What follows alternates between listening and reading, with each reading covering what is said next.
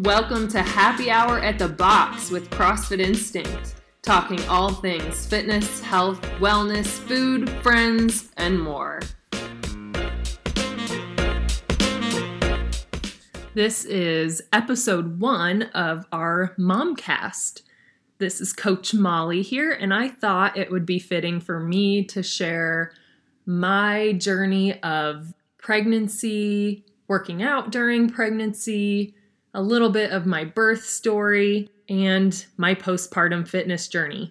I'm so excited to interview our mamas from the gym. We have so many amazing moms at our gym, and I'm just thrilled to hear about their journeys related to health and fitness, pregnancy, giving birth, babies, all of that good stuff. I personally am obsessed with all things related to birth. This started when I became pregnant. I'm such a researcher. I really dug deep into everything regarding pregnancy, birth, postpartum, all of that stuff. So I'm just going to jump right into it. I found out that I was pregnant on January 10th of 2019 it was actually the day that Tim was leaving for a two week trip to India, and we found out literally about five to 10 minutes before he had to leave to get on the train to start his trek there. You could say it was really exciting and filled with a lot of emotions. I couldn't believe that we were pregnant. I was so excited, so happy, as was Tim. And I was just in complete shock that I was going to have to process this all by myself for the next two weeks. I knew Tim wouldn't even have his phone in service with him, so we virtually had no communication for those two weeks. Besides, I think we had a few text messages back and forth, and that was it. I almost immediately started to feel different. I started to have trouble with sleeping, and I noticed on my workouts that I would get lightheaded really quickly. I would get fatigued really fast, and I just wouldn't feel good. During the first trimester, I had morning sickness that really lasted all day long.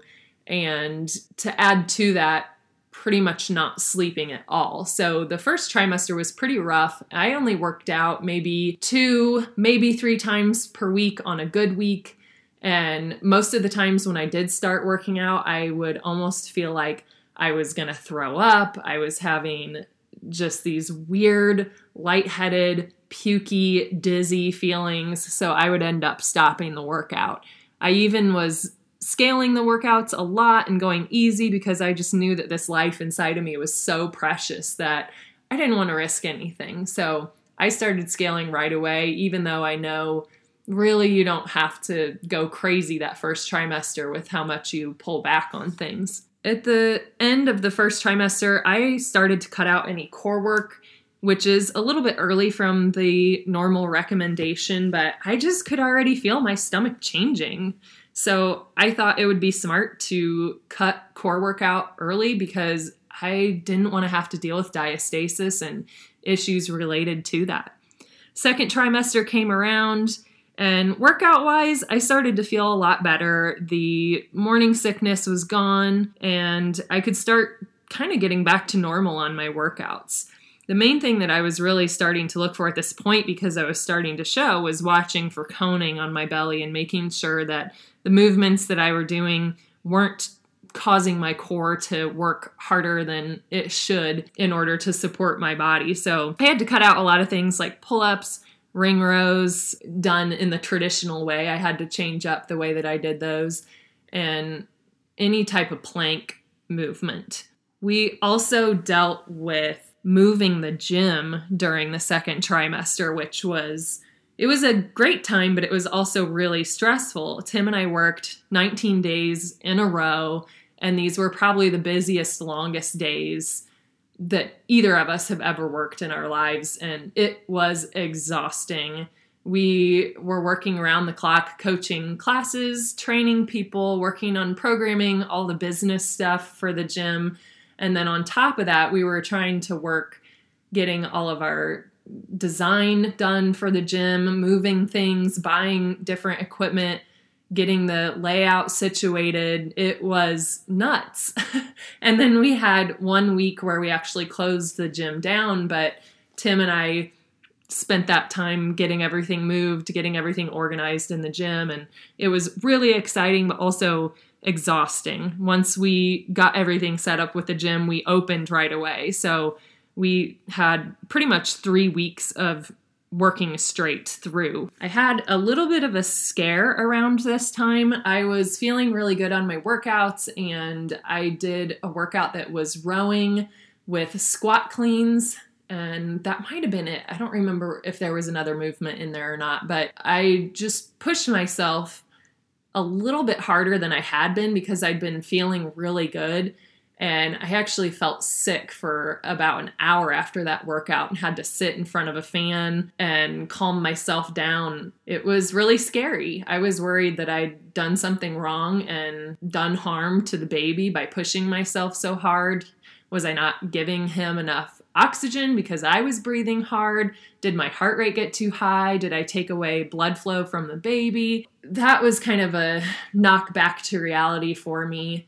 I'd been scaling everything so well, and just that one workout really freaked me out. For the next few days, I just felt different. I didn't feel as good. It really scared me. So from there on out, I really took a step back on my workouts. It just is not worth it to mess with a baby's life, obviously. But it is just hard to know your limits and what you should do, especially during that second trimester. You really start to feel like your old self again. So you kind of unknowingly push yourself a little bit more on these workouts because you feel so good. You feel like you're doing fine. But once it's all over, that's when it hit. The third trimester rolled around and I really started to have a hard time with squats. My whole pelvic region just was sore and I could tell it was really changing. So when I did squats, I wouldn't do them weighted very often. I did lots of air squats and step ups, kettlebell swings, deadlifts, but everything that I did was really light that involved weights. I worked out pretty easy, really scaled. I probably only worked out two to three times a week towards the end of my pregnancy, and I rested a lot. That was during the workouts, and then even when I was at home and not working, I tried to take a nap every day when I could and just really took it easy because I could just feel how hard my body was working on this sweet baby. So once we were close to the due date, I went up for an appointment to talk to an OBGYN who was going to talk about possible induction plan for me. I had been traveling to Bloomington because my plan was to give birth at a birth center there. I really just had this dream of being in this wonderful, calming, relaxing environment and giving birth there where there weren't going to be many possibilities of interventions. I wanted to try it naturally. I was healthy, baby was healthy, everything was working to my advantage. When I went to my appointment, I was 41 weeks I was able to still give birth at the birth center up to 42 weeks, even a couple days past. So I really wasn't worried. I just thought, you know, baby was going to come in maybe another week or so. Once I went to the appointment with the OBGYN, they did a non stress test, an ultrasound, and he came into the room and I could just tell something was wrong. He told me that I had really low fluid our baby was looking small. And then on top of that, my belly hadn't grown like it should have in the past few weeks. So he wanted to get me induced right away because of those three factors. He said if it was two of the three factors, he wouldn't have been so concerned, but having all three of those at once made him a little bit worried. He told me to run home, grab my things, get Tim, and come check into the hospital that evening. The drive home was crazy. My mind was just going nuts. This was not anything I'd planned for and nothing that I expected. We got to the hospital. They started to give me some drugs to ripen my cervix that evening and I started having contractions around 2 or 3 a.m. Long story short, I eventually had to get Pitocin around 11 a.m. and then by 2:54 p.m. I had baby Huxley. It was the hardest thing I've ever done in my entire life. I will spare you from too many details, but um, it was just insane. I knew it was going to be hard, and I'd heard horror stories about being induced and how much worse it was, but I had no idea it would be the way it was. I didn't get an epidural or any pain medication, which looking back now, I almost wish I would have because little did we know we were going to be at the hospital for about a week more with our son in the NICU.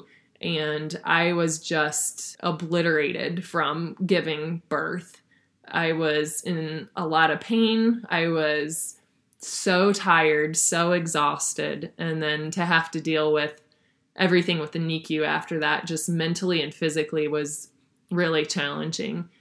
Ideally, I would have been able to rest in bed at the hospital for a couple days, or if I'd given birth at the birth center at home for a while. But I, my plan was to take at least the next two to four weeks to just really relax in bed and let my body heal and get to know my baby.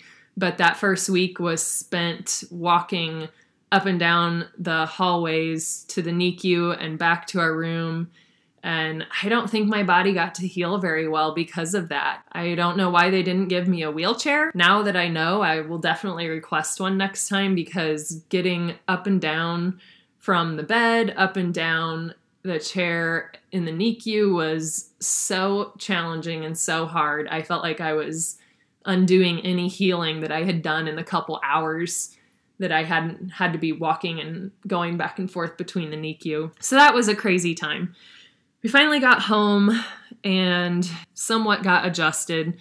Huxley never slept until he was about six months old, which was just so hard on all of us. So, running off of the stress from the NICU and his birth, and then no sleep. I mean, this kid, it was probably until he was three or four months old where he got his first three hour stretch of sleep. Even up until six months, he'd never slept longer than three hours in a row. And if we got one three hour chunk in a night, it was a miracle. Huxley was cluster feeding round the clock 24 7, and it was just so hard. I was really struggling during those six months. It was hard for me to find time to work out. It was hard for me to feed myself. It was hard for me to put up a social media post for the gym.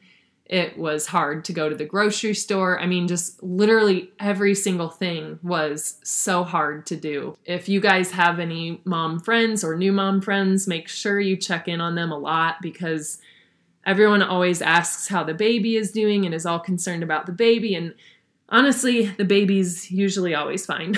it's the mom that really needs help and support. So um, if you haven't been through it yourself, just there's a little piece of advice for you because it can be really, really challenging and really hard, especially if you have a kid who doesn't sleep or has special needs, anything like that. Once I was cleared to start working out six weeks postpartum, I started with a month long routine that was for my pelvic floor and my core, teaching my pelvic floor how to engage and work with my core so that I could repair anything that had been damaged.